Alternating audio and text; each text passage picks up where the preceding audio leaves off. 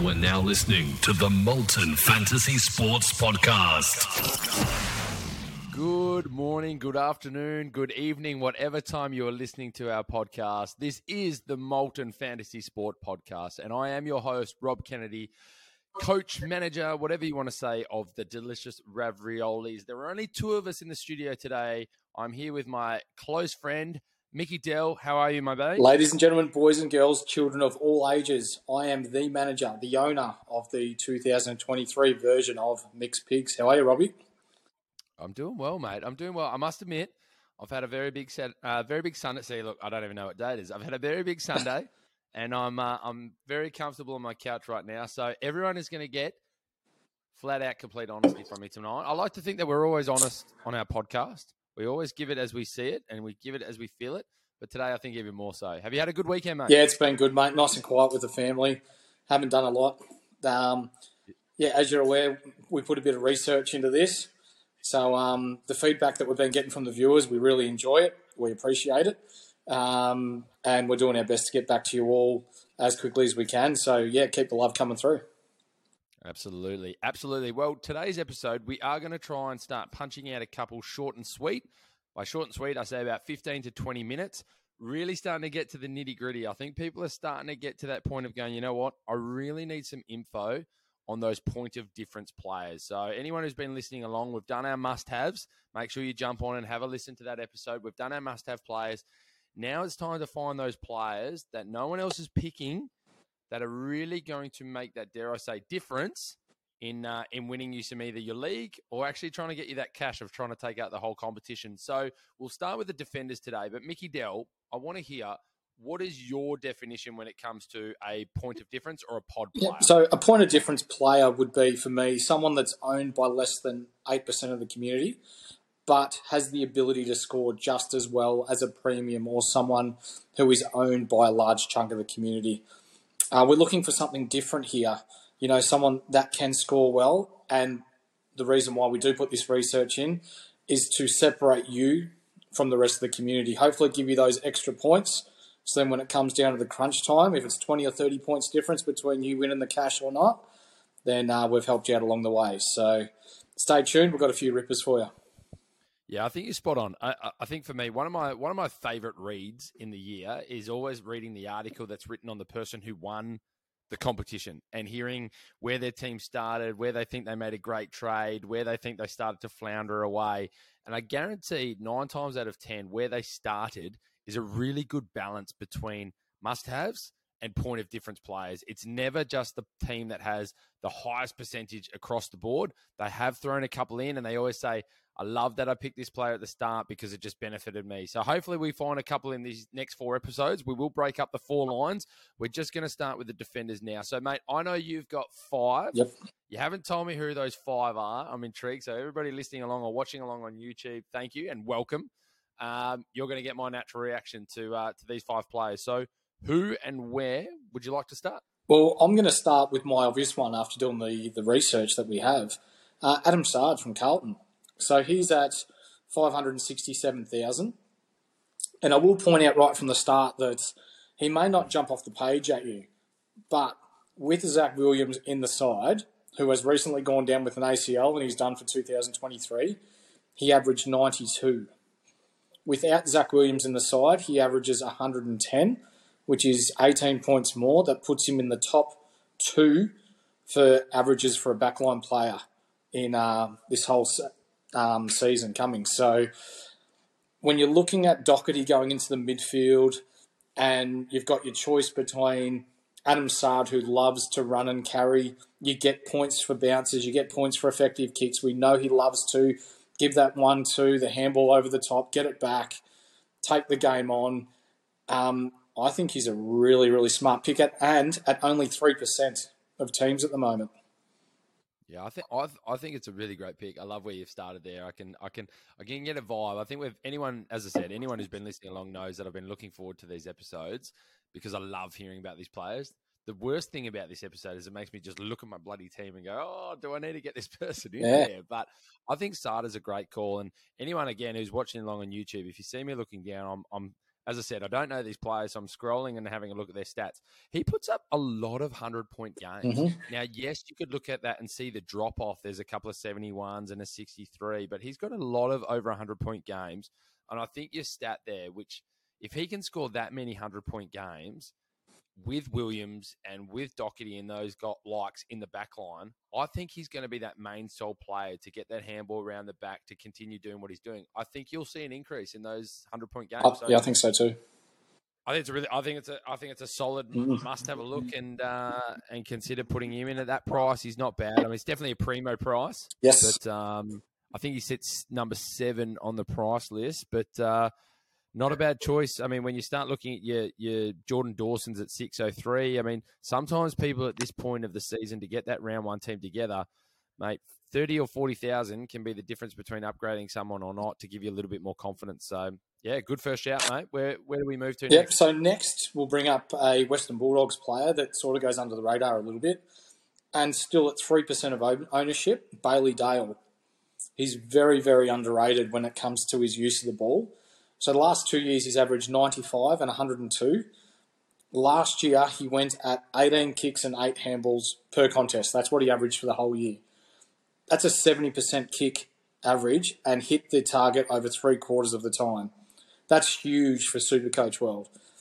The last two years, he's averaged 24 and 26 touches a game. And I can only see with Caleb Daniel moving up into more of a midfield role, he's going to take over that role. So, yeah, for me, that's that's a real smart pick at 3% as well. Yeah, I love I love his numbers. I really love his numbers when you go and look at his scores last year. You know, he's, he kicked off the year with 116, 86, 90, 115, 95, 121, 113, and then he just kicks on into this whole bunch of hundreds in a row.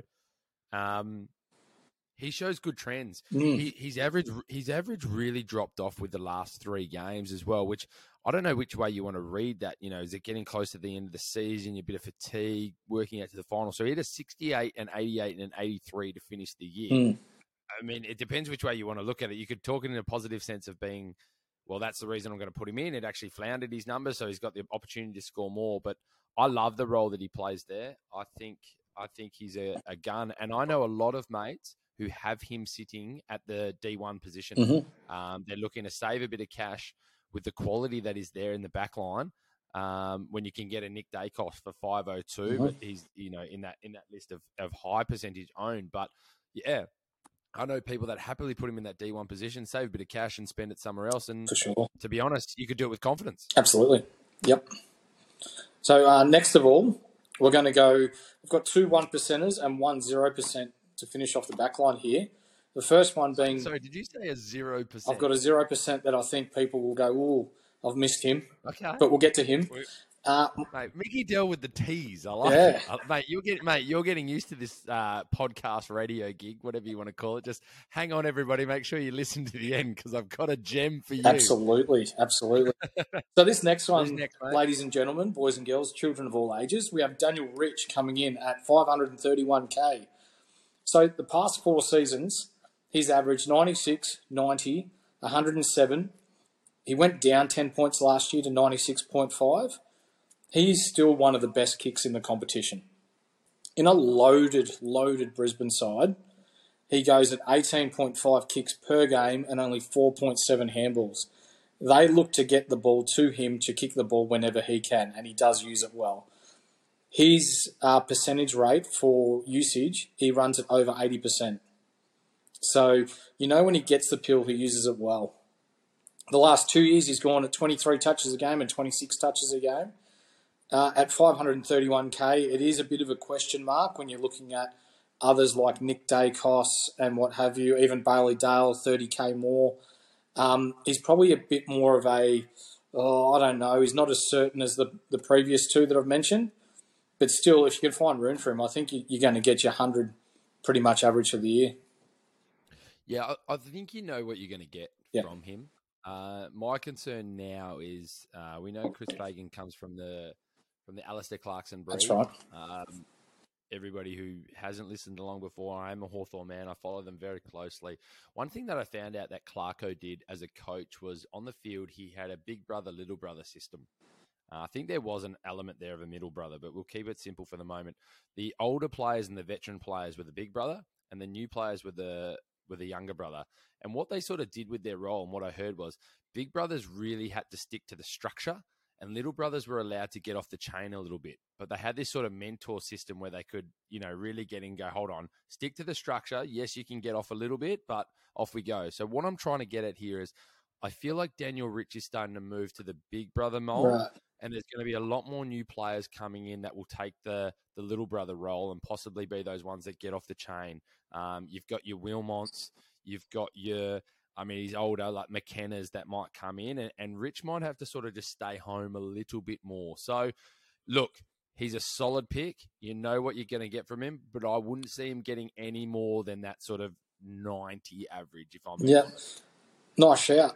That's not a bad thing. 90 average is not a bad thing. If you if you're spot on with that, Keidan Coleman's one to watch. We'll get into him in a later episode. Great shout. Great shout. The one that I forgot. Uh, Exactly. I think we'll start to see a few more of the younger players get off the chain. Mhm. And that could be the difference between the Lions actually being, you know, that, that prelim team to a premiership team. Yep.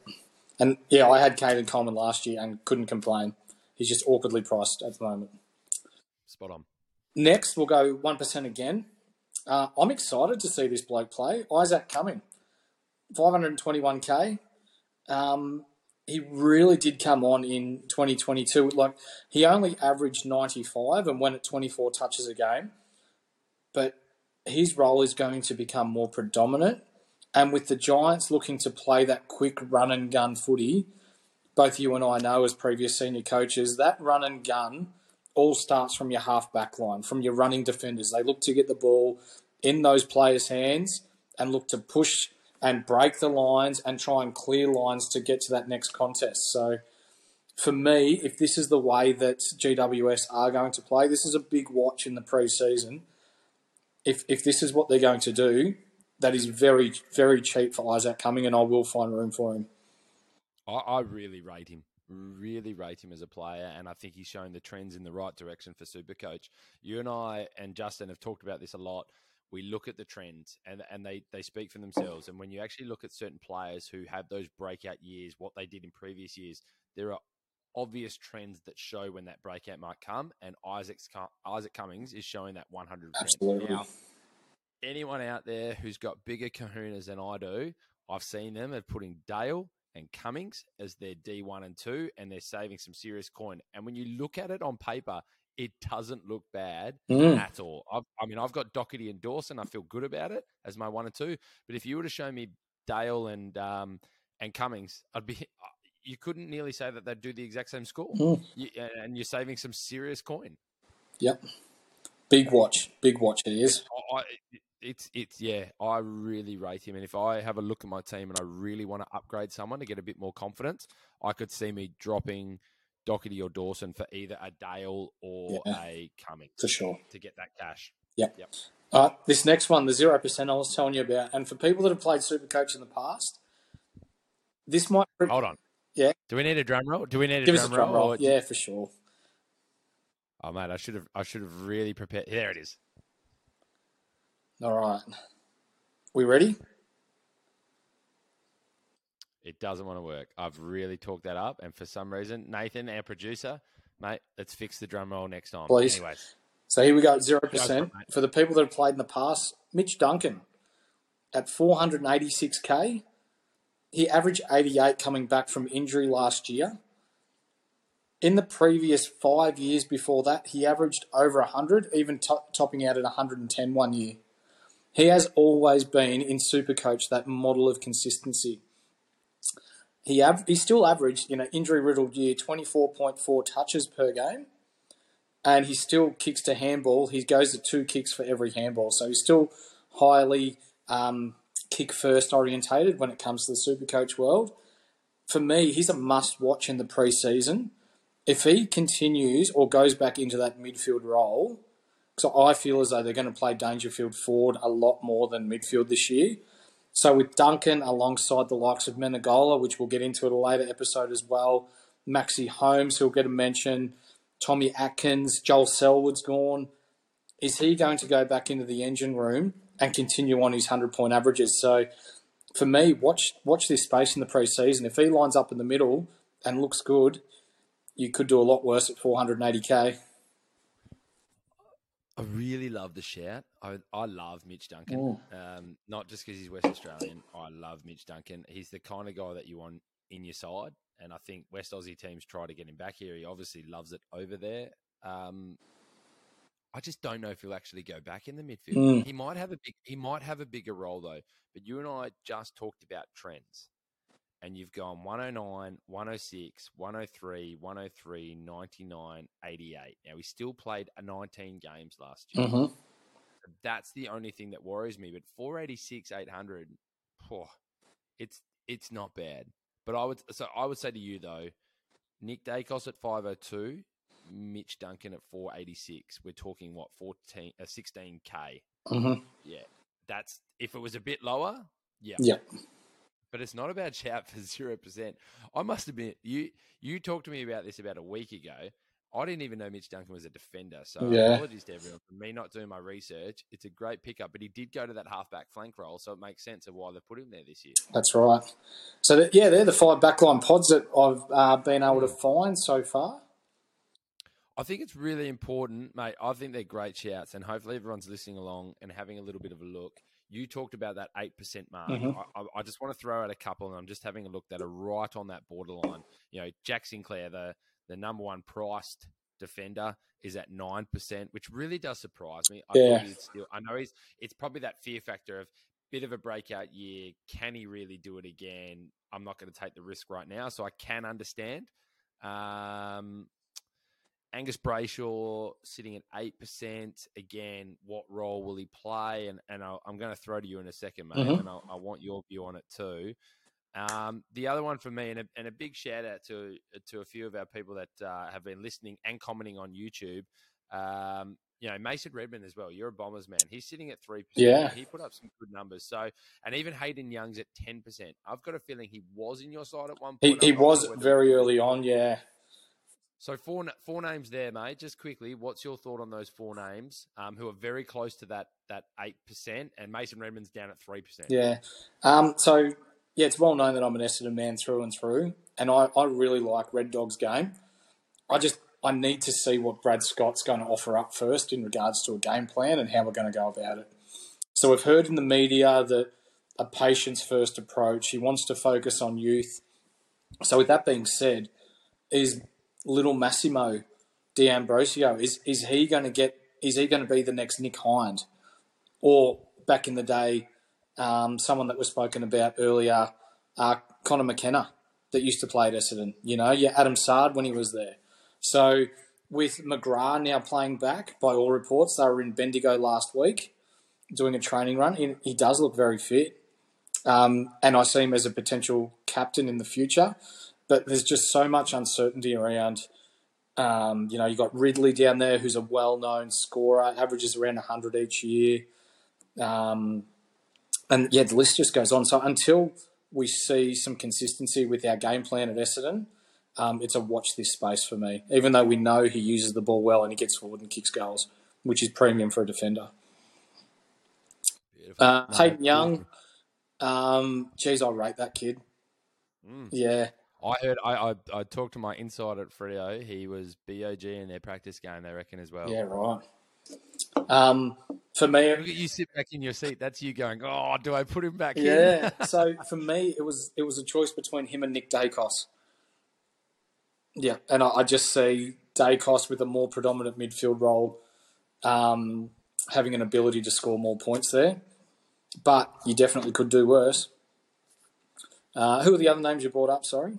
Uh, just uh, they're a bit more primo. So you've Yeah. got Sinclair right at the top, and then Angus Brayshaw as well. But they're they're sitting at that nine eight percent. Yes, yeah. Angus Brayshaw's not a bad shout. So he, he rotates through the midfield quite a bit, and they look to get the ball in his hands coming out of the back line. Um, he does those no look kicks really, really well. I don't know whether you've ever paid attention to, to his game, but he just he's got a general sense of where everyone is on the ground and knows what he's doing with the ball before he gets it. So um, I hadn't even thought about him, to be honest with you. I saw that he was in a higher than 8% range, so I sort of let it go a little bit. Um, Jack Sinclair, I think he's going to come back to the pack a little bit. Um, Yep. I think he'll drop in price just given the way that Ross Lyon plays and stacks his back line and what have you. Um, yeah, so he'll be uh, someone that I'll look to getting however many rounds in when he bottoms out in price. Um, yeah, but for those two, um, Jack Sinclair probably a little bit high at the moment for me.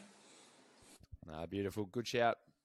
And mate, on that, we have hit the 20 minute mark. Hopefully, for everyone listening along at home, thank you so much. That Mm. has been our PODs for the defenders. Like we said, we are going to do it for all the other lines. So make sure you listen along. Huge shout out to everybody listening at home. We thank you for your support.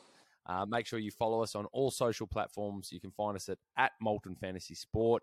Uh, please jump online. I gave a shout out last time, LeBron James. I'm going to start trying to pick on something a little bit sporty. This time, I gave a I gave a praise to LeBron James for passing Kareem last last episode.